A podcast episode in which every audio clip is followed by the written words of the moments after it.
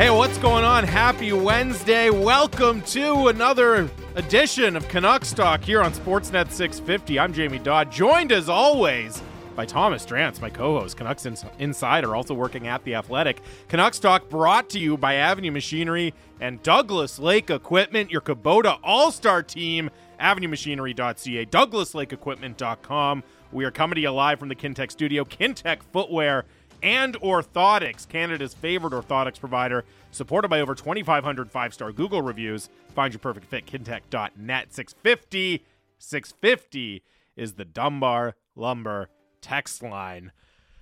Man, the NHL, they are not waiting for Friday. They Is it- decided, let's just get it done. Let's just do gonna it now. I was gonna say, is it a happy Wednesday? For me, I'm in a good, great Good mood. for you, bud. I love this. I love this week. No, I live week- for this. this week is great, but I will say, you know, I have this tension that I live with, where like, You don't say. where, where, and I always think about it in the bubble. Okay, so when I was in the bubble, Yeah. the Canucks were eliminated, and conveniently, my colleague Arpon Basu, after I'd spent six weeks in the bubble, basically like by myself at at the rink every day, arrived, and so I took a weekend in Banff just to like Mm. refresh, and it just so happened to coincide with the Canucks being eliminated. That was pre-scheduled, whether they'd won or lost Game Seven. I was taking the break. And I remember driving back and I'm working the phones. And and the day the Canucks were eliminated, I'd written a column and I said, you know, in light of all this pandemic uncertainty, like we'll know pretty quickly if this is going to be a normal offseason based on whether or not the Canucks extend Travis Green almost immediately. A normal team would extend the coach almost immediately. If they don't, you know, that'll be that'll be a warning flag that what we're in for is not going to be a normal offseason. And on my drive back from Banff, I'm calling everybody, calling all my contacts, um, preparing to write a piece with Rick Dhaliwal. And everyone I talk to is like, it's going to take a while, but that's normal, right? And we we reported in that piece that I wrote with Dhaliwal that day, like, hey, this is going to take a bit, but you know, don't take that as a sign, despite what we'd sort of written the other day. And I always remember, in retrospect, my first thought, without checking in with anyone, was the right one. My first instinct was the right one, and the closer I got to the story, the further away I hmm. got from seeing it clearly. And I, I often think about this. So yesterday, The- you got thicker into the smoke screens and the obfuscation and the yeah. so sometimes sometimes it helps to be close to a story and sometimes it actually helps to be removed and thinking through it yourself and there's a tension between the two. And i often go back and forth over like what should i buy? What should i present? How how should i work the story? Am i better off being on speaking terms with everybody or not? And yesterday was a day where because of Shayna's reporting because of Pittsburgh's the r- news out Yeah, of Pittsburgh The from both the Post Gazette and from Rob Yeah. Rossi, you know, it was like something big could be happening. And hey, it could. It could be. But what have we been saying all along about what remains for the Canucks to do? Yeah, Luke Schenn and their cap space. And they've done Luke Schenn. And what opportunities remain to use their cap space? Uh well, I don't know. There could like I, in terms of third party brokering, I don't know. But Oh, definitely in terms of third party brokering, it's done. be, but could other teams still be looking to dump cap space? I think that's possible between Yeah, now sure. and the deadline. You know what I mean? To dump an actual player. Uh, Sure, I think maybe. that could still be something that we see between now and the deadline. Maybe, maybe, but it feels like the, the most the most profitable opportunities to take on cap space are almost certainly done. Like at this point, it's going to require a team like Toronto being like, and we're going to add a Yeah. goaltender. We need to do something else. we're So going to buy Juuse Saros Yeah. from A- Nashville, and we need you know so like bye Alex Kerfoot. Yeah. right. Like it's going to take something like that. So, I you know, don't hold your breath. So once again, it's one of those things where our I think our analysis was pr- was more likely on point, and that sort of leads me to this moment where we wake up this morning and Rick Dhaliwal and a bunch of others are sort of pouring cold water on the idea of the Canucks being close to making a trade. Um, seems like there's a, a low probability that Brock Boeser gets dealt before Friday. Seems like he's going to play on Minnesota again, per Rick Dhaliwal's reporting tomorrow. Uh, that's a good sign that nothing's imminent. Canucks aren't willing to retain. JT Miller stuff has definitely cooled. Seems like maybe that was a smokescreen from out of the Pittsburgh market in particular. Yeah, although there's there's still reporting not quite as serious necessarily out of Pittsburgh, but there are still some interesting things coming out of Pittsburgh. And I will say, just kind of an update when we signed off yesterday, there was a lot of smoke around Brock Boeser.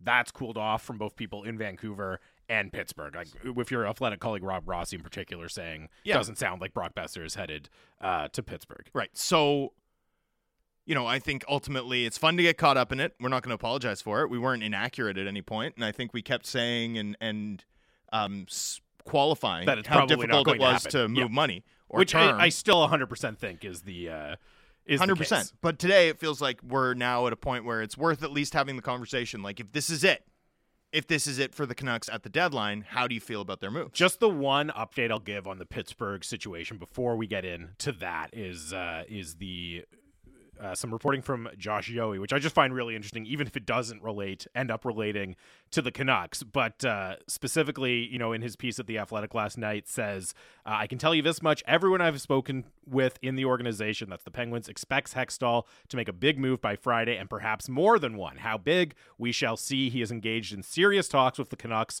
and the Coyotes in the past 24 hours. Major moves are possible. Many in the organization are pushing for a move." He also goes on to note that plenty of players in that locker room aren't thrilled that their general manager hasn't made more of a push to help them in the ever improving Eastern Conference. Others aren't pleased with how the team is being run in general. So I read that, and when you think of the inherent difficulty and unlikelihood of moving a contract like JT Miller or even a Brock Boeser at this stage of the season, you start to think of okay, well, what what kind of circumstances could create an environment where it does become possible? And to me, when I hear players in that locker room, and I'm going to go out on a limb and say it's not like Danton Heinen, uh, you know, who's voicing his frustration with how things are being run there. I think it might be some more senior, some more heavyweight players. That's the kind of situation where maybe a general manager can make a mistake. That's all I'm going to say. That's all I'm going to say. I don't think it's likely. I'm not saying it's going to happen, but I noted that with interest when I read it. Chad Ruhwedel Yeah. is deeply I- I'm upset. not sure those are the guys that are really making it known how angry they are with Ron Hextall. I'm furious. Ch- Ch- Chad Ruhwedel, like, Yeah. um, texting all the reporters, like, my window is closing.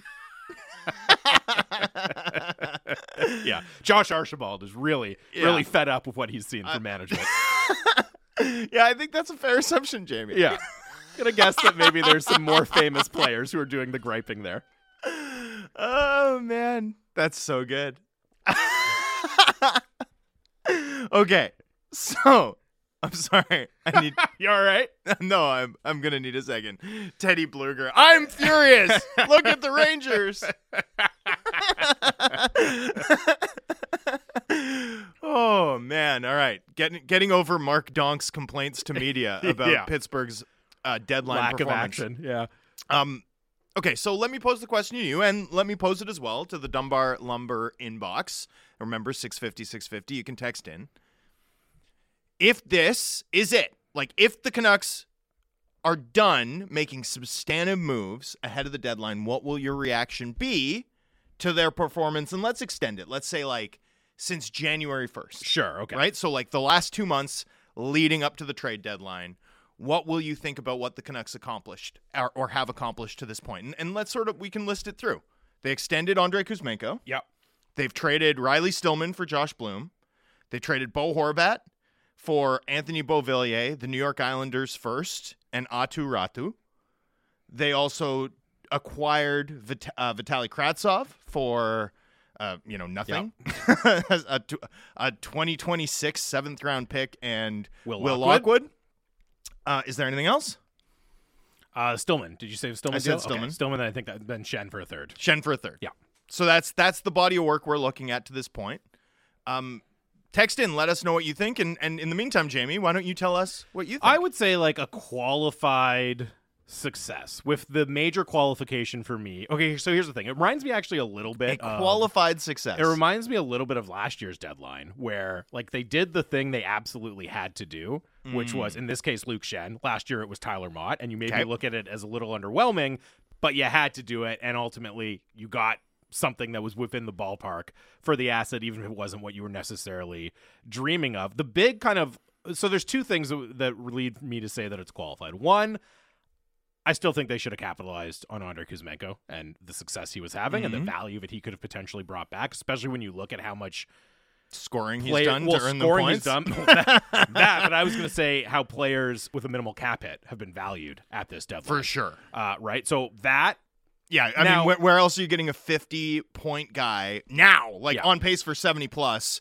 for 800K in a world where Tanner Jeannot, yeah Is worth now, the moon. Very different players, and obviously, Yeah. you know, but ha- ha- based on how the market's shaped up, how is the Kuzmenko would only be worth a second in a prospect takes? How have those aged? Yeah, I no would- chance. Yeah. No chance. So I still would have done that. Now, having said that, that's a short-term contract that I think you still have a chance to move for an asset down the road. So the the two for me are the Kuzmenko extension. I would have preferred to trade him, and I would still like to see them do something with the cap space. Right, that hasn't materialized yet. Mm. As we were just talking about, you know, they haven't been a third-party broker. Uh, they haven't taken on a contract.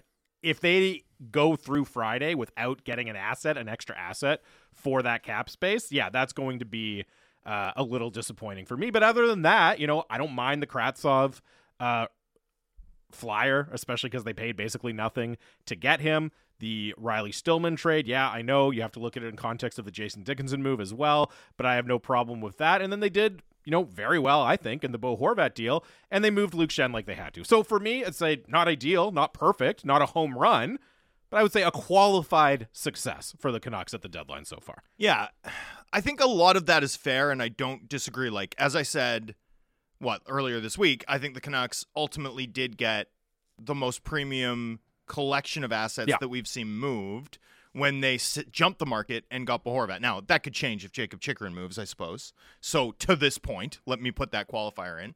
But I don't think now that we've seen the returns come in, even for guys like Jeannot and McCabe and, and Lafferty, that our our assessments changed. Like no no team has been giving up their best prospect for any player except that the Canucks got a team to give up their best prospect in Aatu Räty in acquiring Horvat. Certainly, no one's moved a first uh, of the sort of value that No. the New York And Islanders. I, would be surprised if any team moves a first that has as much upside as the as that uh, Islanders picked. does. no, no, no. I mean, you're even seeing and like look at the language on the Timo Meier firsts and stuff. Like teams are legitimately writing in like you are not getting Stützle out of us.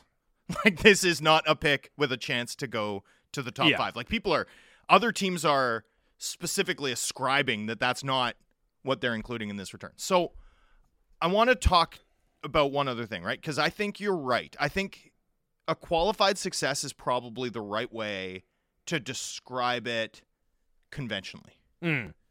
But as we know, this is not a conventional deadline, and this is No, no, sure longer hasn't been. and this is no longer a conventional league.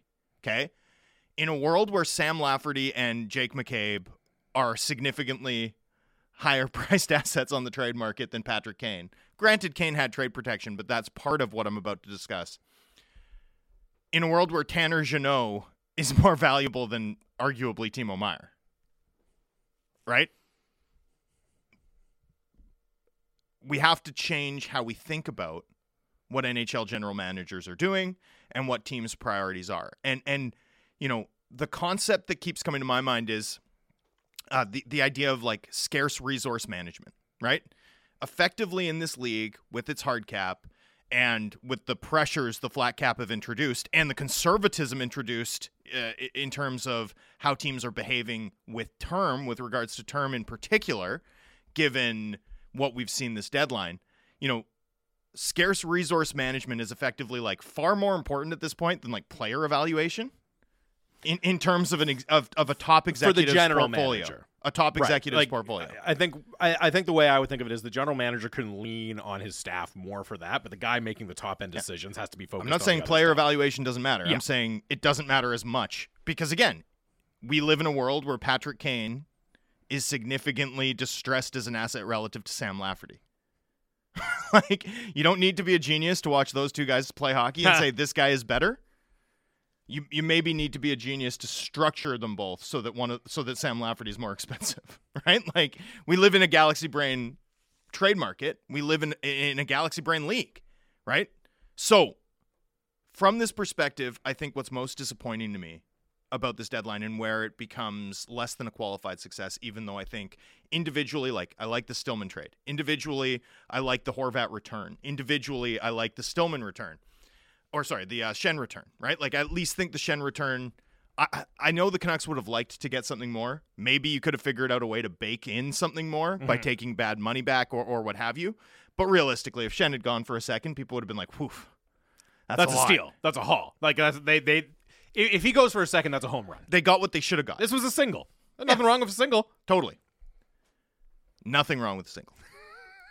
the problem is, is that a team in this circumstance, right, in this situation, has, over the course of the time elapsed, added almost eight and a half million in cap commitments for next season on the wings right? Because scarce resource management doesn't just apply to cap space, although that's where the biggest pressure comes in. It also applies to things like cost controlled forwards, cost controlled defensemen. And you know what is at the very bottom of that pyramid? Expensive middle six wingers. Yeah, non-premium wingers. How does a team in this situation approach this deadline and have added eight and a half million in salary cap commitments? Like that's galling. And I think that's tough for me to escape in sort of thinking about what the Canucks have achieved to this point at the deadline. Like the hockey moves make sense. The player evaluation seems fine.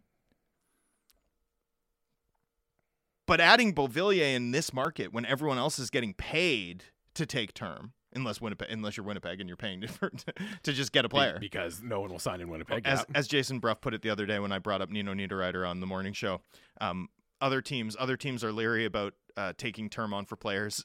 Winnipeg feels they have to capture them. they have to trap them in Winnipeg. um, but given all of that, I just find that to be really tough and and like a really bad process indicator for a team that repeatedly has struggled both before and since this management group took over to understand the scarce resource management part, the big picture strategy part of the task at hand. You know, it's it's this deadline to me is almost illustrative of the same issue that leads you to the Miller deal, that leads you to the Mikheyev deal, that leads you to where this management group has sort of made the problems that they've inherited, and those were significant problems, even tougher to disentangle going forward. And and you know, to me, that's not good enough. So I completely like. so I guess you're saying qualified success. I'm saying um, qualified concern. yeah. I have qualified concern. I think probably the seen. biggest area of disagreement that we have is on Beauvillier specifically. And for me, I, I completely get what you're saying. Like they have so much money on the wings, and they've been desperately trying to shed it, and they haven't been able to, and they keep adding more. Well, and again, that- I and like Beauvillier as a player. Like I have, you can. Uh, I mean, I nuked all my tweets, but even in his draft year, I was like riding for Beauvillier. Oh, Beauvillier was like a draft year darling. Yeah, yeah. for sure. I hundred percent. Yeah. Um, but at least with Beauvillier, the way I look at it is, it's short term, right? It's only next year, and I understand there's an opportunity cost to not having the cap space this summer because there's potentially things you can do. You can harvest more assets. You can maybe go out and add a defenseman who you think you can help, who can help you long term. But I also look at Beauvillier, especially if they're going to keep playing him in this spot with Elias Pettersson and on power play one, and you go into next year and he's still having success here, which guess what? If he plays with Elias Pettersson, he's going to keep having success. I'm not concerned about I'm not that concerned about how their cap is allocated for next year. I would love for them to have more cap space, but the fact that if they don't have cap space, it's mostly allocated to the wing and on a player like Anthony Beauvillier, who I think you'll be able to flip for an asset, that doesn't concern me for as much, and it's only for next year. I- right? The term is what really kills me with the cap space. the the problem is though is that based on how the market's unfolded since that deal, it feels like Beauvillier is a player you should get paid for taking on. So there's lost value there regardless of how he performs. Secondly, I like the player, but I mean his trade value is not going to be significant because at the end of the day he's an undersized guy who will be viewed by the league as a middle six winger. Like scoring with Pettersson isn't going to trick anybody into valuing him like him like a first liner. It's not. It's just not. Even if you retain half, you're still not looking at because even when he's an expiring, you're still not looking at a home run return. yeah, but like I think there's a world where you if he's playing with Pettersson and you retain half, that you can get a second round pick next deadline, hundred percent. Maybe. and that's a good asset. That's a really good asset. It's okay. for for, for the in, for a team in the Canucks position. I think it's really important to be able to do that. It's okay, but wouldn't you rather be using that cap space to sign three one million dollar guys? Like, Or- like, put it this okay. way. Put it this way. Put it this way. A year from now, a year from now, who's going to have more value at the trade deadline as an expiring? Dakota Joshua or Anthony Beauvillier? Yeah, I think Dakota Joshua is actually a really interesting trade name. so I'm just saying, like, I get no, no, no. Okay, and I get that. And again, that's why I'm not saying it's. are you like- better off? Are you better off using that cap space, even from a even from a like stock trading perspective? But teams don't think like that. Certainly the Canucks don't. But you know, even from a buying assets to flip them later, adding value in that manner perspective, which again I don't think they're doing. Even from that view, like I think the four and a half can be spent, or the four one point one five can be spent more creatively to add more value. I agree, but again, that's why I'm saying qualified success. But I don't think Beauvillier taking on Beauvillier is a disaster. You know No, what no, I no. mean? And I'm not not that you're saying that. I'm but definitely I'm saying, not. Are there more efficient ways to use But I will his say this. salary? Yeah, probably. But you can still get value out of that. I, I- you're not. It's not a disaster. yeah, yeah. but Sorry, I want to be clear. I'm, but you're a not saying that. structural failure to understand the value of cap space over time becomes one. Right? It's not. It's not a dramatic disaster like uh like a dam breaking, but it's like walking over to the dam and taking one chisel a day for 4,000 days until something dramatic happens, which is basically the situation the Canucks are in, right? Like this is Andre P- Padan for a third is not a disaster, it's a chip in the brick. Right? But you chip enough brick and you have the flood that we've seen the last 3 years, this team that's structurally unable to compete both now and in the future. Yeah, and again, that's why it comes down to we're still waiting for the major surgery, right? Yeah, Yeah. they traded Bo Horvat, but that's why there's still so much. I'm not it's not that I'm waiting for major surgery anymore. I'm just like just stop spending on the wings. Like you're in 26th. You know, you've you've helped boost your prospect pool. You've brought in what? They have 7 draft picks in the first four rounds. four rounds. Yeah. Decent. That's a good start, right? Like in some ways they've gone about beginning to position themselves for the future in ways that I appreciate. Even even something little like Stillman's 24 gets traded for a 19-year-old guy. That's f- future forward. That's what you need to see. But even within this context, to to be adding cap space given the value of that space as we've seen, the ability for teams to create it, create value out of just having it. Right? How valuable it how how ne- necessary it is for a bad team to stockpile it. You know, I, I still think the big picture strategy part of what we've seen falls way short of what it's going to take to turn this around. You get a good Yeah. text? no, sorry. I just there's a genre of text that always makes me laugh, uh, which I'll maybe read on the other side. Uh, nothing is going to change in the ultimate big picture until they start to free up cap space, until they are able to free up cap space. Right. So I agree with you ultimately on that point. I think I have more time for the incremental moves than you do, probably, right? You know what I mean? Like there's incremental moves. It, it, it to to kind of flip your dam analogy on the head. They're they're important. They're not dramatic. They're not like whatever the good version of a dam collapsing is. You know what I mean? Where it's like, oh my gosh, our whole No. world has changed all of a sudden. No, but what's but the they're good, still good. But what's the good version of, of dam collapsing? Building just, a dam. Just stop. sh- Just stop chiseling. Put your tools down. like, like fundamentally, did they stop digging at this deadline? No. Ah, see, I I No, disagree. I didn't. disagree. Um, They may they took they, they maybe took a few 15 minute breaks to distract from the fact that the excavation is ongoing.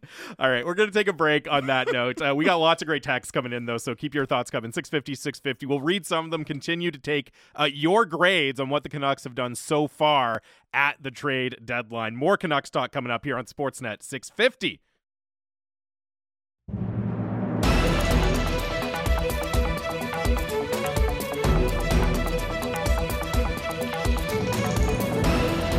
Welcome back to Canucks Talk here on Sportsnet 650. Jamie Dodd, Thomas Drance, live from the Kintec studio.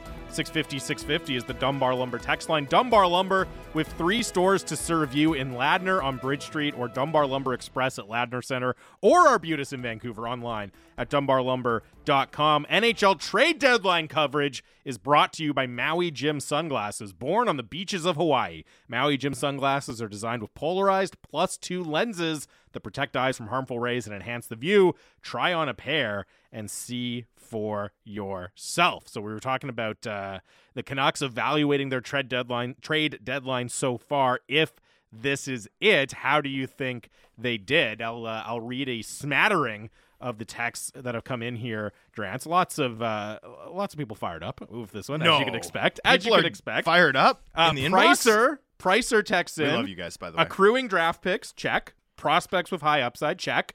Thinning out the heavy wings, X. Addressing the defense, X. Overall grade equals a B Well- from Pricer. Yeah, I think that's completely fair. I'd probably go uh, with a lower grade just because also clearing cap space, which by the way wasn't a reasonable expectation, Was going to be tough to do. was going to be tough Yeah. to do, but like you didn't have to clear it. Not adding to it would have been nice. Sure. Right? Like for me, you don't it's not that you you don't get blamed for not clearing it, but I think you can get blamed for adding it. Um, one other thing I'd add is like let's give two check marks to the accruing draft picks because they literally got up a draft pick that can potentially Mm. convert and be like a really high upside one a year from now. Although It's also just so, and not that it's you know you look. Islanders are rolling, Yeah. Nashville is selling. Yeah. I think I think unfortunately the last week has kind of taken the wind out of the could that pick be a top 5 pick in 2024 But sales. you know what? 14, 15, 16 this year, like bring it on. That that's all right. That's all right by me. well, if, but it, what if the Islanders are in with the uh 7th seed and play the winner of the Metro? Yeah. They can beat they, they can maybe beat the Hurricanes. You don't think they can beat the Hurricanes they, they can. and have a big edge I in wouldn't. I wouldn't bet on them to come out of that series, but yeah, of course it's a possibility. I'm just saying you could end up with a pretty low draft pick uh, if they win around. We'll see. Anyways, uh, Scott Wheeler dropped his draft rankings at uh, at the Athletic today, and I went straight to like fourteen, fifteen. I was like, I got a zero. This is where I'm zeroing in on uh, right now. Scott Wheeler, friend of the show, Exactly. and it was his birthday uh, yesterday. There you go. the. Happy Happy birthday to birthday, to Scott Scott Wheeler. and I'm going to beeline for where he ranked Zach Benson. Uh, six. Him below Will Smith. Uh, Greg, the dairy farmer, says also grade B. I would I would have liked to see a second round draft pick for Schenn, or a, or to deal uh, with their salary cap issues slightly more. This one comes in unsized, unsigned. Excuse me. I'd say that they will have disappointed if they don't weaponize the cap uh, on an expiring contract or brokering for somebody. Uh, and then uh, so uh, Brad from Calgary texts in. So far, it's been surgery, not major surgery. Uh, which sorry, can you read fair. the last text Uh, back I- again? I think this made- one- I, that's a really good point that I'd I want say that they on. will have disappointed if they don't weaponize the cap on an expiring contract or brokering. I think That was part of my quali- why, why it was qualified, yeah, I- right? right, and I think that's a really important point too. Is again, I think it's probably a pretty good performance from a conventional standpoint. Mm. but is conventional sufficient to get this team back on track? I would strongly suggest no, right? And and if this deadline expires without them having at, done something to buy draft dry, buy additional assets using that cap space, I think that'll be a significant whiff. That's the biggest. Again, we'll see what happens. There's still a couple days before the deadline, but if that doesn't happen, that's the biggest missed opportunity. No, much more so than moving Boeser or For me, it's actually like that. actively having added, but yes, uh, that's second to me. In, Uh, in, in, in, but in both cases, right? It's the same issue. Yeah, it's not val- It's not being creative or valuing your cap space in the right way.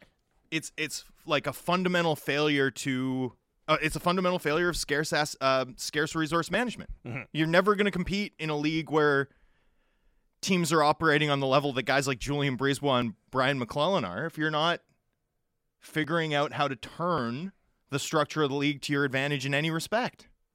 Uh, Pete and Nanaimo text in the Canucks deadline is a start, but generally underwhelming and indicates a much longer retool. Received nothing that will help significantly in the next two years. And that's an interesting one, right? Like what the overall question of what can we learn about the Canucks philosophy and their their strategy for next season based on this deadline? I mean, Beauvillier helps. Beauvillier is a positive NHL player, so that does help. I'm sure there's hope that Räty helps too. Yeah, although he's gonna have to start playing more than four minutes a game. Well, sure. uh, at some point, but yeah, But I I mean, but I mean, what over under 25 games played between now and the end of next season by Räty. I would take the over. So Yeah. So yeah, but it's not a four. It's not like uh we're chasing the playoffs next year. move, okay, right? over over under on 0.5 everyday players added. at this deadline. No, no, no. With the draft picks accumulated by the Canucks at the deadline. Oh, like so they will trade to get players with those picks. Over under 0.5. Probably over. Definitely over. Probably over. They'll they'll move one of those. I might take player. the over on 1.5. Woo. Yeah. So I'm just saying, right? Like, I, you know, I don't. I think it's too soon to conclude that that's the. Um, I, I think it's too soon to conclude that, that we've seen like a material shift toward the future. Although the Stillman for Bloom deal stands out as like a, a meaningful data point. If this is the start of the Canucks backing away from the Studnicka tier, eh, like the Studnicka Bear Stillman age tier, and going a little bit younger, then that will be a meaningful shift. But we've only seen one data point in that pointing in that direction so far. By the way, I this I completely missed this, but a bunch of people are texting in asking if uh, if you just said that anything can happen for the Islanders in the playoffs. I think you were to be fair, I think you were maybe just saying the first round. Sorry, but- do we do we need to do we need to remind people of what anything can happen means, Oh man, I love or it. or are you are you sick of I it? I was uh, do no, you I want think- to, or do you want to save it no, for no, five weeks from now? we'll now? save it for five weeks from now. I but think, but yeah. effectively, anything can happen in one game, and anything can happen in one series. Anything's possible. Anything's possible. And and and and by the way, anything can happen when you have Kevin Garnett yeah, I was on your say team. if you're Kevin Garnett, man, anything is possible. do you know Kevin? What a player. Do you know Kevin Garnett was a famed two-sport athlete in high school? I did not know that. and spent what else did he play? And Football? spent he spent years holding a specific high school record in a different sport. Can you guess what that record is? Is it like long jump or something or high jump? What is it? Soccer goal scoring. Wow. That's incredible. Can you imagine Kevin Garnett having been like a Jan Koller style or like Eric Crouch? He would have been like Yeah. he would have been like really athletic Eric Crouch. Peter Crouch? What did I say? Eric Crouch. Who Eric is the Nebraska former quarterback. Nebraska quarterback. Yeah. My bad. Yeah. Peter Um, Crouch. Peter Crouch, excuse me. Really good on Twitter, really bad in my memory. Um okay, Hold on. Before we uh before Sorry, we I got I got off. Anyway, but anything can happen in one game, one series. Anything can happen when Dom drops a Kevin Garnett clip. But uh, but anything can't happen with a team, a Cinderella team, winning 16 games and hoisting the cup. Um, before we move on, uh, and there's lots more text that we can get keep uh, keep getting into here.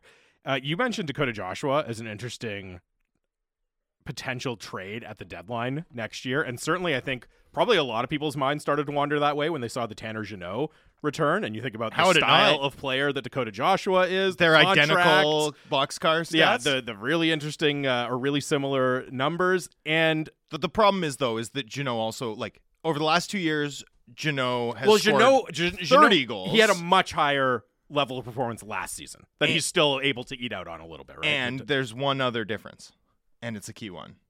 Um, and that is that uh, J- Jeannot has fought 23 times Mm. over the last two seasons. And like Joshua's been a willing combatant for sure, uh, you know, without question. I think he's going to hit 10 fights this year.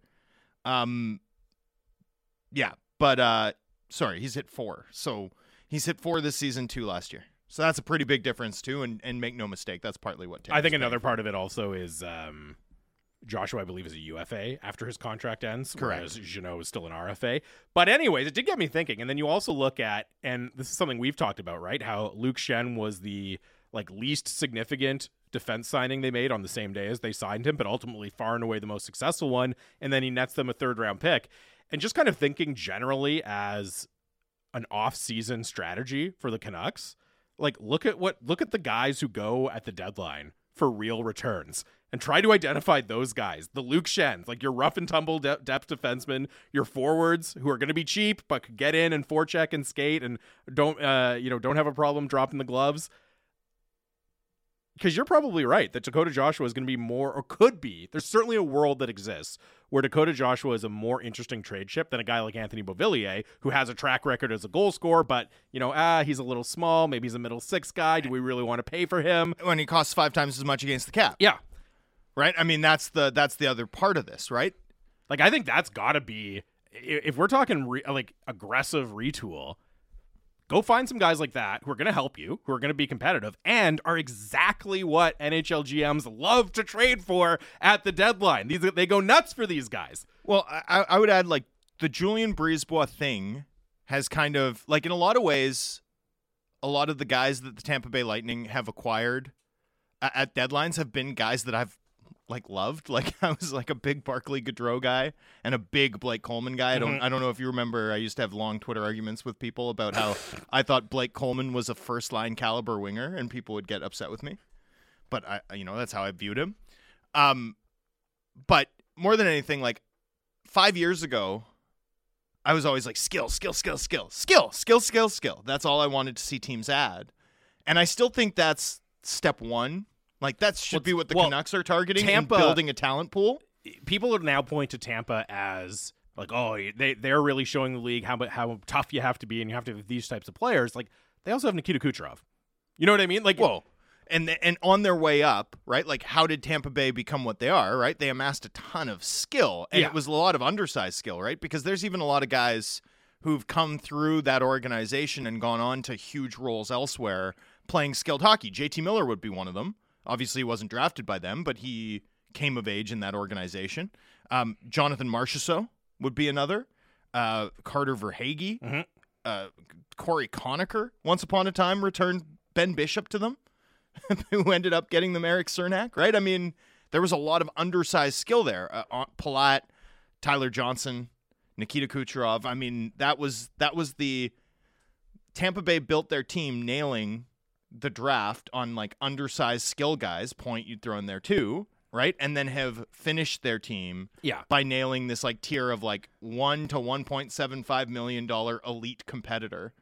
And hey, I, I have time for that. I, I in fact, it's changed my view of how teams should finish. I how teams should finish their skilled club. the the lesson for me from Tampa is you have to have that high end skill core, but after that, all those old man hockey cliches do start to mean something. Oh, yeah. you know what I mean. And I look like Colorado just traded for Lars Eller. That, that's a very similar thing. Like great compliment to all the high skill that they have up their lineup. Well, and let's uh let's think about it too, in the perspective from a Canucks perspective, which was this club, once upon a time, had an elite skill group and a high end goaltender, right? But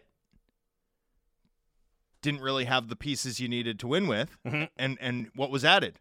Raffi Torres, Yeah, Manny, Manny Malhotra, Malhotra. Maxim Lapierre, Chris Higgins. Dan Hamhuis Yeah, right? I mean, there was a moment in time where that's what this team was doing, and and Hansen grew into that role with them on the Yeah. third line. Yeah, but he was an there, internal but piece, yeah. But uh, but you know, I, I mean, those those those five ads, I mean, powered that 2011 team in a lot of ways. Not not that they were like the best players or the most important players, but Raffi Torres added a significant dimension to that team, and we all know what Maxim Lapierre did in the playoffs. Mhm. And well, not to mention, I mean that third line. Obviously, they didn't get a chance to do it in the playoffs, but the third line of Malhotra, Yan, uh, For sure. Hansen, and Torres was But- immense. for But that that Lapierre ended up in, right? yes, like yeah. Lapierre in the playoffs ended up there. Yeah. Uh, yeah, no, it's uh, I think sometimes people get a little ahead of themselves and, and skip the amassing really high end skill part, which you absolutely can't do. But once you're at that point, then yeah, I completely understand going after your Nick Pauls and your Tanner Jeannots and, and all that. And Oh, Nick Nick Paul, who I gave a Selke vote to a year. Uh, th- th- seriously, Nick Paul was a beast for them in the The- playoffs. the- like a beast for them. uh, Tanner Jeannot wasn't ever really had never amounted to the level of my guy, but most most of those guys were my guy at one point. I love it. Uh, 650, 650. I- those are my favorite types of players. Yeah, they're great. They they're, rock. They're, they're fan favorites. They should too. be Tanner Jeannot, huge fan favorite. right. Guys who can score and fight. Are you kidding? Well, And, and he like, can skate it? too. He can skate too. Like that. Don't ignore that. Right. That's the that's the thing him and Dakota Joshua have in common is high end forecheckers. Yeah. Uh, Chris from Nanaimo texts in as we continue to take your grades to what the Canucks have done so far. I'm giving them a B. I'm excited about the upta- upside chances they took on a couple of guys. I like the Bloom trade. They'll get an impact player in this draft. Uh, the cap space will come in the summer when teams can make more trades. That's Chris from Nanaimo again coming in with a B. Always more realistic that they were going to carve out cap space. Yeah. And In the summer. we'll see. It's still gonna be. It's not gonna be easy. No. It doesn't become easy all of a sudden. Well- it becomes easier, but it's still gonna be pretty tricky to Let- do. Let's see where the cap ends up. Yep. I mean, that's that's the thing, right? Like the reason term has been so hard to move at the deadline is a specific reaction to from 32 NHL member clubs acting in their own rational self-interest, determining like, hey, we can't take term because we don't know what it looks like. We don't know how to even weight the risk profile of this deal. Uh, it's going to be so difficult unless the cap goes up, like at least three million, right? The smoothing option, because as you said, I mean now especially, but even if it only goes up a million, whew, that's going to be a really tight environment still uh, in the off season.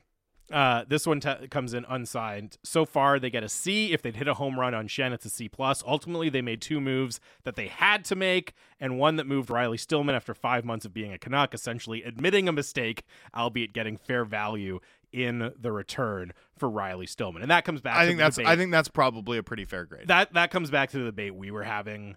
B is B is a step too far for me. Yeah, I'd probably go like a B minus. Yeah, I'm I'm And I'm in they- the C. I'm in the C C minus category because of the, the if you can't if you can't creatively manage cap considerations, I I think you're dead in the water in this league. Like I just I I, I actually think that's a far more important part of an of a general manager's job at this point than evaluating talent.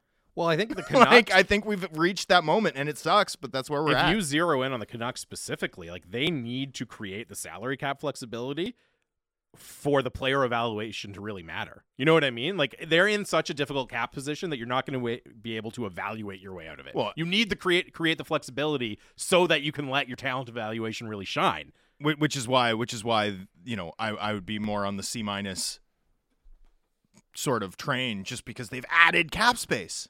They've added cap space in on the wings. Jamie, Just more wingers, man. Can never have enough. I- like it does not make sense. Uh, the Canucks were back at practice today with all of those wingers on the ice. Drancer, Who was Uh, playing center? Well, here I'll run it down for you. Sounds good. So down the middle, they had Elias Pettersson, okay, He's good, of Nils Åman course. in your second line role, Jack Studnicka, and Aatu Räty. Sheldon Dries the extra, Curtis Lazar How is Sheldon the returning extra? to the lineup. So the full lineup: uh, Kuzmenko, Pettersson, Beauvillier, Dakota Joshua, Nils Åman, and Connor Garland. Is someone trading for Sheldon Dries? How is Sheldon Dries the extra? Guy has ten goals. Podkolzin, Studnicka, Boeser, Kravtsov, Räty, Lazar, Dries, your extra on defense. Hughes and Noah Juulsen, Guillaume Brisebois, and Tyler Myers, uh, Christian Wolanin, and Kyle Burroughs. Okay. Guillaume Brisebois is a better fit with Tyler Myers than Riley Stillman. Riley Stillman's a better player, obviously, but Guillaume Brisebois, Tyler Myers as a duo will uh, should be okay, I think. I mean, n- not as a second pair, but like at least at least Guillaume Brisebois is like very conscious of what he can and can't do, and I think Myers needs someone like that to steady him. Myers needs a, uh, a, a very reliable, steady, unadventurous partner. Yeah, and then sorry, who's Kyle Burroughs playing with? uh, Christian Wolanin. Yeah, and that pair is probably up there with some of the best third pairs this team has iced this season. I, well, like no, that's said, no, no hint of sarcasm. Br- Brisebois compliments Myers. Uh, has looked all right. You know, he's he's done okay at the NHL level. Kyle Burroughs, we know what he Oh, can do when he steps in. I think both. I think both Kyle Burroughs and like more so Kyle Burroughs than than Wolanin, but I think this applies to both of them. Like I think both are NHL level players. I don't think they're like Guillaume Breeze was a AHL player who can give you games. Mm. I think Burroughs and Wolanin are at a level where they're like genuine NHL players. So Yeah, Rick Tocchet's been impressed with them. Likes the AHL defenseman coming up. I don't know how much of a drop off he's seen from some of the other guys who have been and so in the lineup. and so Juulsen with Hughes Gilson with Hughes. Quinn Hughes. Are we talking it like no, we, we're not. We've talked a lot about not. how Elias Pettersson just makes everyone look good. The effect, the the level that Quinn Hughes is at right now, and especially when you consider who he gets to play with. Like Ethan Bear, nice defenseman, okay. Probably a number five. Number five guy, I think it's fair to say. And he's far and away the most talented guy that Quinn Hughes has had to play with this year. You know, Luke Schenn obviously has had really good results, but we know he's limited. He, he's limited as a player, as a as a puck handler, as somebody who can be dynamic with the puck. What Quinn Hughes is doing, considering the circumstances, is absolutely remarkable. And I know some people have been kind of down on, oh, you know, can is, can he ever be a really number one defenseman on a team? You know, is does he is he going to be that good in the defensive zone? What about killing killing penalties and all that? when you're capable of tilting the ice as consistently as Quinn Hughes is, I don't really care about that other stuff. Like, hey, that would be great. Yeah, sure, he can continue to develop, but just every time the puck is on his stick, it's going the other way. And he's the only player who can do that, and that makes it even more impressive. He doesn't even have help. He doesn't have help doing it. And we talk a lot, we talk so much about uh, how some Canucks forwards would look if they were getting passes in stride. I also think sometimes about how would Quinn Hughes look if some of the forwards were getting open for him to get to, to receive passes in stride? If they were actually receiving those and not bobbling them, if they were doing something dangerous once he hit them in stride. Like Quinn Hughes sometimes needs more help from his forwards, as much as the forwards need more help uh, from the defense core as well. Okay, let me give you some Quinn Hughes stats. You ready? All right. The Canucks have spent 2,000, or sorry, the Canucks have spent um, Oh my goodness. I'm going to crush this segment. You ready? Canucks have spent 1,888 minutes of five right. on five without Quinn Hughes. Mhm. So this is all minutes in which Quinn Hughes is sitting on the bench At looking even- like he needs a nap. Thinking about Chris Tanev. Okay, ready? The Canucks have scored 66 goals in those 1,888 minutes, which, by the way, is an abysmal num- number, Mhm. And allowed 108 against. Woo! Okay, that is not good. If for those of you keeping score at home, the, um, that's uh, very not good. Yes. minus forty two. In thousand forty five minutes with Quinn Hughes on the ice, five on five, the Canucks have scored sixty five goals.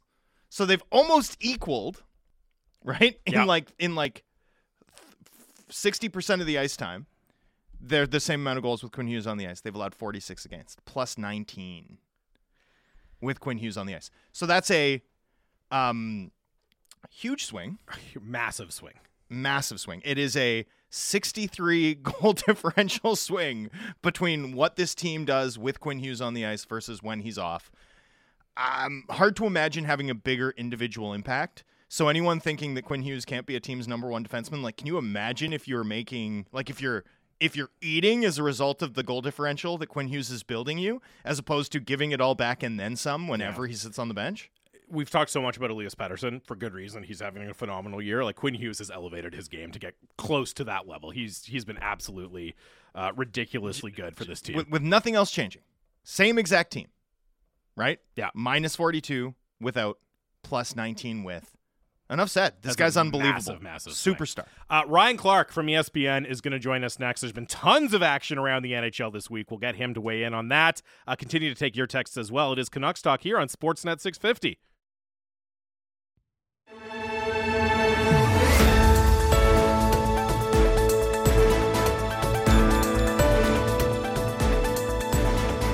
Welcome back to Canucks Talk here on Sportsnet 650. Jamie Dodd, Thomas Drance. Canucks Talk brought to you by Avenue Machinery and Douglas Lake Equipment, your Kubota All Star team. AvenueMachinery.ca, DouglasLakeEquipment.com. We are coming to you live from the Kintec studio, Kintec Footwear and Orthotics, Canada's favorite orthotics provider, supported by over 2,500 five star Google reviews. Find your perfect fit at kintec.net.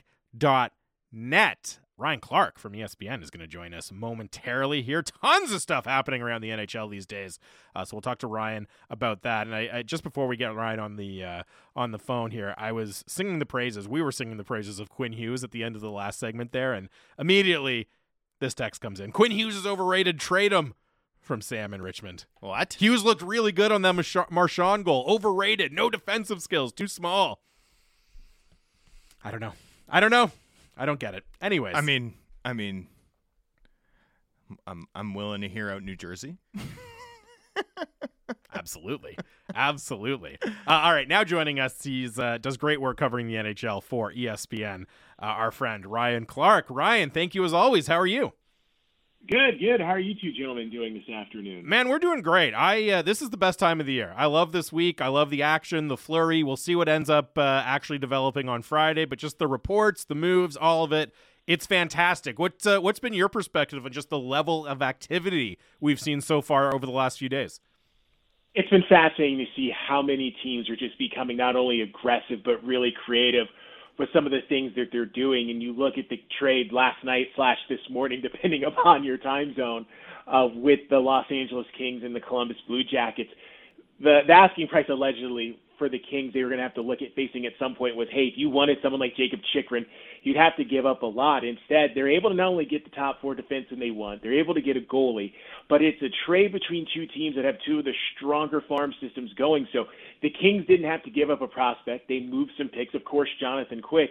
And it's just when you see how creative teams are getting, it seems like that's kind of been one of the themes of this deadline. Ryan, there's something about Jonathan Quick, considering all that he's done for that franchise, being like the cap space make weight in a in a deal that feels, you know, kind of tough, but also just like very par for the course for, for where the hockey business is at the moment. No. It is, and that was the thing about sitting in on the Rob Blake Zoom press conference is he was asked about this, and he spoke to it in length in the sense of like, hey, look, there was shock and disappointment from players on the team about this. But it's also that understanding too, if you're Rob Blake or you're the Kings front office, you look at the position you're in. In terms of points, you're tied with the Golden Knights for the most points in the Pacific and the most points in the West. And if you could get your defensive issues fixed, this is a team that could conceivably make a long run. But it's also that juxtaposition of, if we're being honest, you look at the Los Angeles Kings, and loyalty has been a thing with that team. Rob Blake and Luc Robitaille are former Kings who are now mm. running the place. Dustin Brown stayed his whole career there. Anze Kopitar, Drew Doughty, and until yesterday slash today, Jonathan Quick for an organization that when there were lean years, those guys could have left. But actually, I had a story earlier this season talking to Kopitar and Doughty about how important it is for them to be mentors for this young group. And they've all said the same thing. They wanted to leave the Kings in a better place than how they found it. So you know moves are going to happen. Legendary players are going to get traded. We've seen it, of course, with Marc Andre Fleury.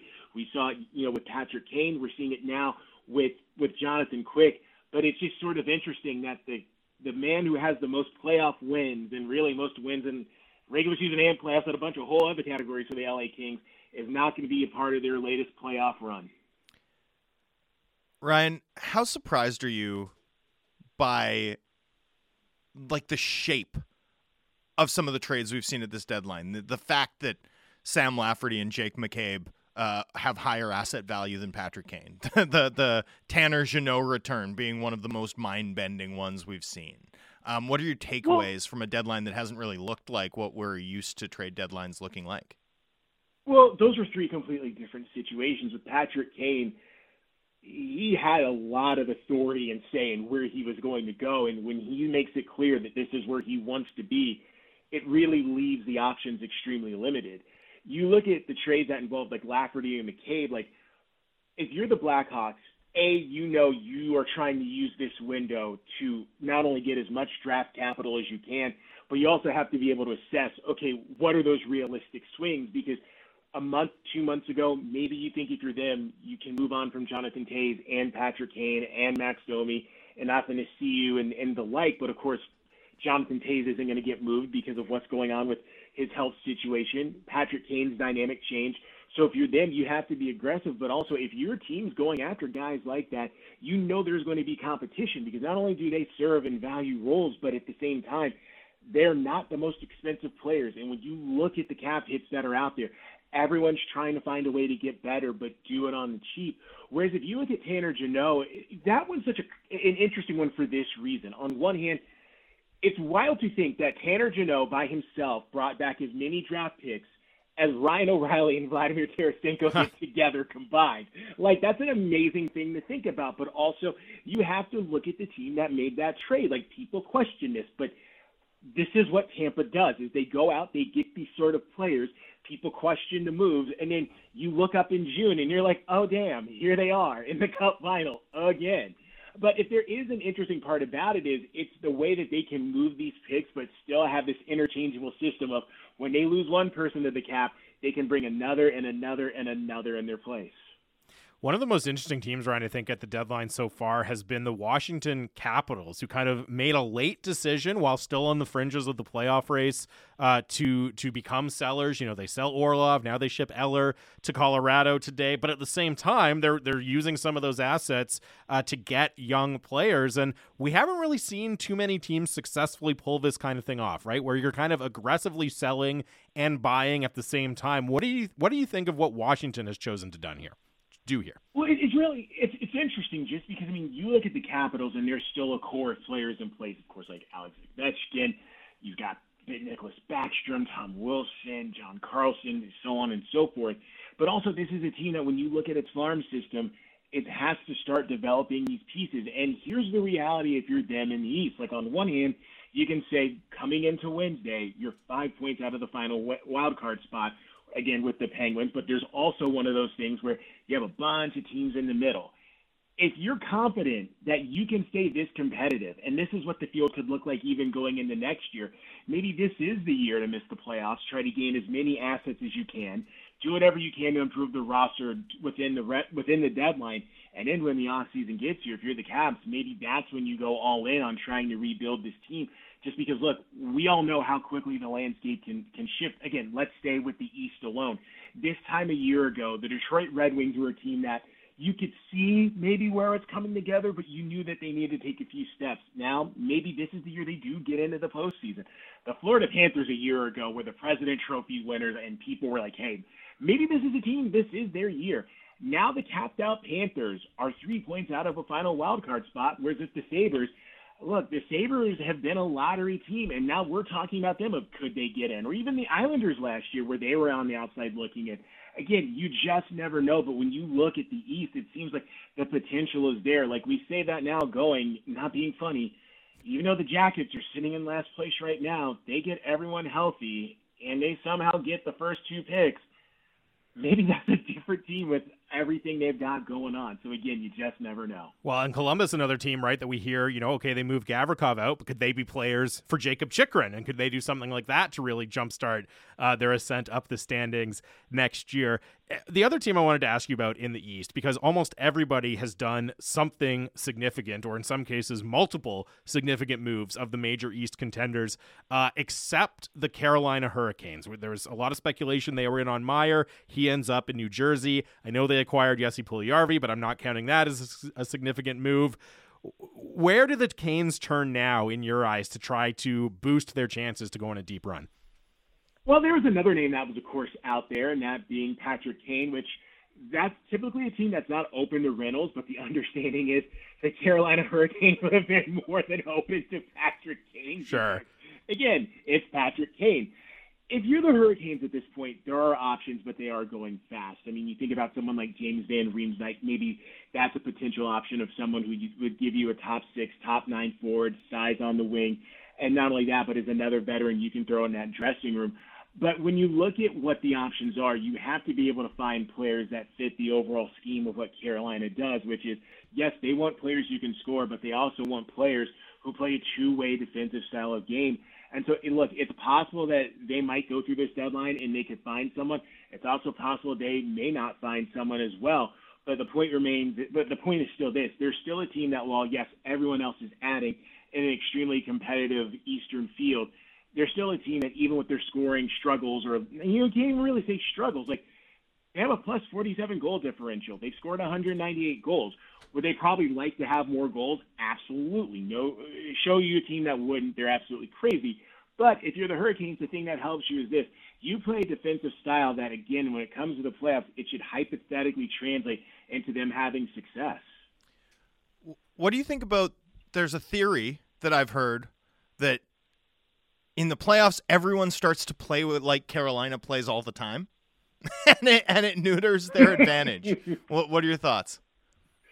It's it's an interesting hypothesis for sure because again, like Carolina does it throughout the whole year, but in the sense of like how other teams may use that, look, it makes sense. We talk about what the hallmarks of Carolina are, and it's they have four lines that can play extremely well. They have 6D that can do some great things. They've got goaltending that look, when Frederik Andersen's healthy, and, and this was the wild thing that you figure out and learn, Frederik Andersen over his career in the regular season is in the top 10 all time in winning percentage, is what someone told me for a story we just had a little bit ago about goaltenders on ESPN.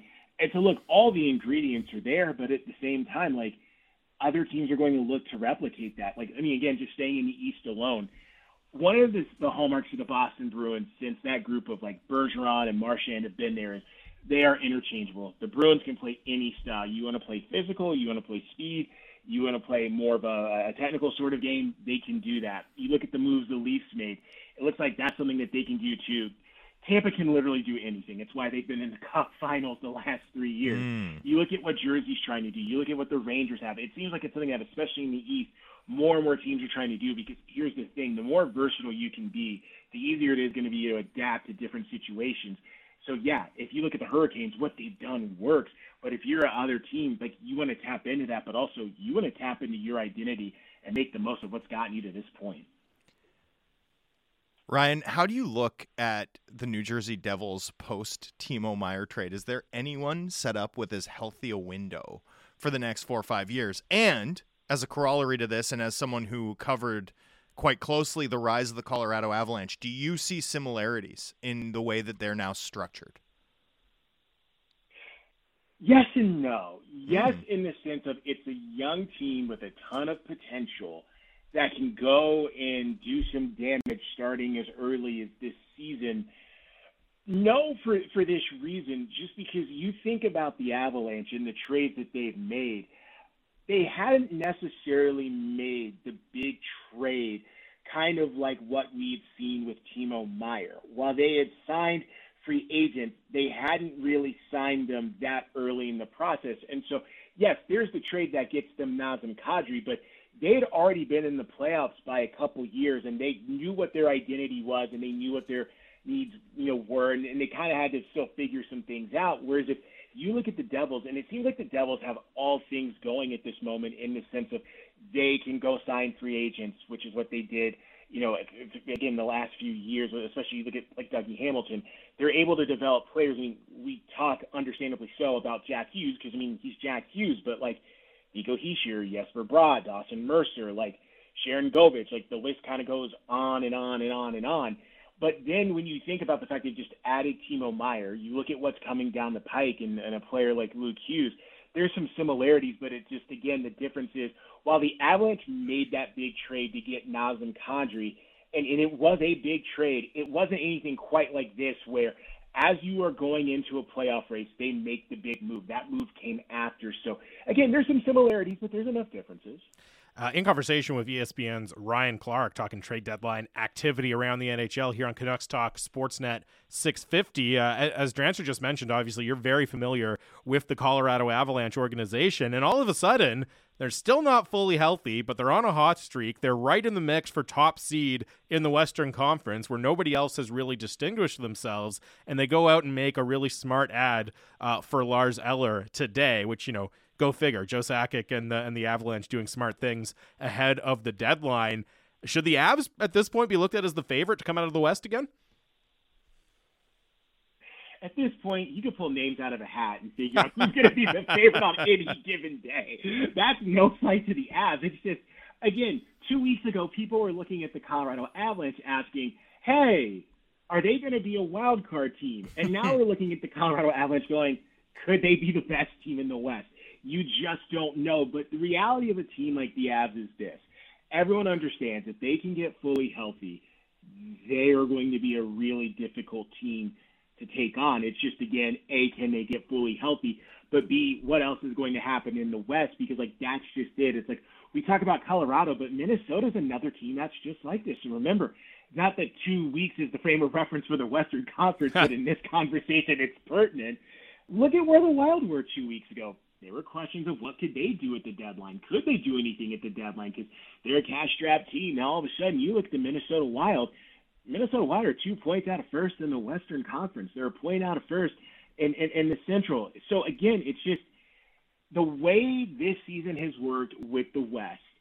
It has been chaotic. It has been fascinating, and it's been consistently inconsistent in terms of figuring out who owns the conference, who could own the conference, who looks like they could own the conference. But with the Avalanche, the potential's always been there. It's just a matter of can they get everyone healthy? But that said, when you talk about that team's success, there's a lot of reasons for it. But JT Compher is a guy to watch. For the longest time, it was thought, hey, is he someone that's maybe a better middle six fit for them? Now he's getting this opportunity as a second line center. He's having a career year. And when people were asking, okay, could the Avs go after a 2C at the deadline? When you look at the numbers of JT Compher versus people like Max Domi and Adam Henrique, those numbers are comparable, if not better. So if you're the Avs, right now you're you're getting things going at what's an opportune time. Sticking in the West, Ryan, you know, how surprised are you that the the perennially aggressive and bold Vegas Golden Knights have been as quiet as they have been so far? Yeah, that's interesting, isn't it? Yeah, what's up there? like we're not we're not going to go through a trade deadline with Vegas having cap space and not taking a swing. They're we? not constitutionally able to I, I sit just this I one can't out. I can't imagine Right? that we live in that world. Whatever do you mean? Just stay quiet. They don't spend money. They don't do anything flashy. They're just a quiet team with quiet uniforms that just keep to them. No, but in all seriousness, it is a little strange, but it goes back to something an exec said to me last week, which was you are at the stage in the deadline in which patience can be a little bit of a double edged sword. On one hand, you don't want too much time to go by, but on the other, if you're patient enough, there might be someone who comes available that a week ago wasn't present, that all of a sudden you might have the assets to go make a deal, get that person, and suddenly it changes your roster when you thought that person wasn't available. And it's kind of like the Carolina Hurricanes we were talking about a little bit ago. The needs for the Golden Knights are similar in that, look, like the Hurricanes, they had a winger go down in Mark Stone. Of course, the Hurricanes being Max Pacioretty. And if you are the Golden Knights, maybe you look at it and say, okay, while you were able to get Barbashev, is there something else or someone else that you can go get, whether it be with your forward core, your defense? Because right now, I mean, the way this team is constructed, I mean, it's a team that's that's built to not only make up the playoffs, but make a, a consistent run in the playoffs. But again, it's just a matter of what else do you feel you can add, or do they feel they may not need to add anything at all? Which Mm. I mean, maybe they do, but here's the reality: they've still won six of their last ten. They're a team with a goal differential of around plus 23. But also, when you look at their defensive structure, even with the injuries to the goaltenders that they've had going on, they're still structurally one of the better defenses in the NHL, and they're probably what third or fourth best defensive team in the, in, in the West at this current moment. So again, if they add, it wouldn't be a surprise. If they don't add, it might be shocking. But when you look at what they've done to this point, in fact, they got Barbashev. Maybe they feel that's all they need right now. Ryan, yesterday we saw the defense market, right? It's like everyone's been sort of eyeing each other with trepidation, and, and yesterday it felt like everyone coupled off pretty fast, except Bill Armstrong and the Arizona Coyotes, who still are holding Jakob Chychrun. How much pressure do you think is on the Coyotes to make a move here? In terms of putting a number on it, it's difficult, but you would imagine things have intensified when you see that the Predators were able to move, Mattias Ekholm in a contract that, again, has a little bit of heft to it to the cash-strapped Oilers for a deal that worked out for both sides. Of course, we talked about Columbus and Los Angeles and a deal that, in a lot of ways, was perfect for both because of what they each had to give up, and not giving up any prospects was was definitely a plus if you're the LA Kings if you're the Coyotes, it's fascinating because them and the Anaheim Ducks are in a similar situation. And that they have two guys who are top four defensemen. Of course, Chychrun's situation is a little bit different than John Klingberg's because of the season Klingberg is having. That at the start of this, you thought maybe there's going to be a significant bounty that they can get. But when you are seeing what defensemen are going for, when they're going, where they're going, and how much they're going for, maybe it changes the calculus. And again, perhaps there is a deal that is out there that gets the Coyotes close to what they want. Or at this point, they might be able to get what they want, just not everything that they want. Because right now, here is the reality. If you are the Sharks, the Blackhawks, the Coyotes, the Ducks, the Blue Jackets especially, you're all trying to find ways to make your future better because you have the best and the strongest odds right now of winning the draft lottery, getting that first or second pick, and taking on what you hope is a franchise changing player. So with the Coyotes, this is a team that until recently had not really been drafting top five picks in mass. Believe since 1996 when they relocated, there's only been five or six, maybe less than six top five picks the Coyotes have ever made in their entire history since being in Arizona. So they're trying to get to this point where they can do that now, but in order to get there, it takes time. And if you're them, you hope Chychrun can help you with that future in terms of being able to build long term. If it happens during the deadline, okay. And if it doesn't, maybe you might have to wait till the off season to make a move. Ryan, really appreciate it, and uh, I look forward to uh, chatting again. We'll see what fireworks go down between now and Friday. Oh, and of course, as we say this, Frank Seravalli Yes. just reported that the Golden Knights are on track to acquire Jonathan Quick from the Columbus Blue Jackets. So there you go. There you go. We will uh, we will monitor that one, and uh, again, really appreciate it, Ryan. Hey, no problem. Take care, guys. That is Ryan Clark, uh, NHL reporter for ESPN. Jonathan yes, Quick playing on the strip the uh, in residency. okay, sure. What? It was a bit of a stretch. What do you mean? Wasn't ex- immediately clear to me where you were going with that. That was awful. What are you talking about? Like I get it now. when you get like a little bit older, then you're you're a little bit past Ah, your prime, yes, and you yes. take up You a do the- residency, The, Celine Dion. or the or the what's her name? Um, dating LeBron's agent, Adele. Adele. Wow, I can't believe. It. Do you know how expensive Very good, tickets Dom. are to see her residency? Okay, Very. I bet it's an incredible show though. Oh, I know, I know, but Like it's I like, bet it's an incredible. but show. it's like thousands of dollars to sit mezzanine. oof. I know. I looked at it long and hard. That's it was beneath you. it was it was more affordable to go to Taylor Swift at the Mercedes Benz That's Center. actually remarkable. Yeah, That's a wild statistic. because Adele plays every day. Huh. Anyway, so Anyways, uh, here's the the the uh, the quote from Frank Seravalli. Hearing Vegas are well down the track on trade talk to acquire Jonathan Quick from sorry, Columbus. you interrupted me for that. We're talking Adele. but there are salary cap obstacles that could prevent it from getting across the finish line. Okay, so that was relevant to my Adele anecdote. There are cost There are obstacles cost for constraints me for me from Jonathan going Quick to see Adele in residency. Yeah. Uh, Jonathan Quick on a five point eight million dollar ticket. Third party brokerage. Third party brokers. Third party Let's brokers. go. Let's go.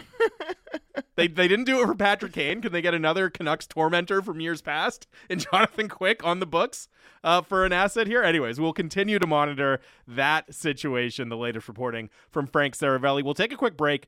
Uh, Brock Boeser uh, spoke at Canucks practice today. We'll play some of that back. And by the way, NHL trade deadline coverage brought to you by Maui Jim Sunglasses, born on the beaches of Hawaii. Maui Jim Sunglasses are designed with polarized plus two lenses that protect eyes from harmful rays and enhance the view. Try on a pair and see for yourself. Final segment of the show. As polarized as our listeners, Very sir, good. Chip. Very good. At uh, Maui Jim sunglasses. I'm not sure. I'm not sure that's how they want to be associated with, but whatever. Final segment of the show coming up next. Sportsnet 650. What do you mean?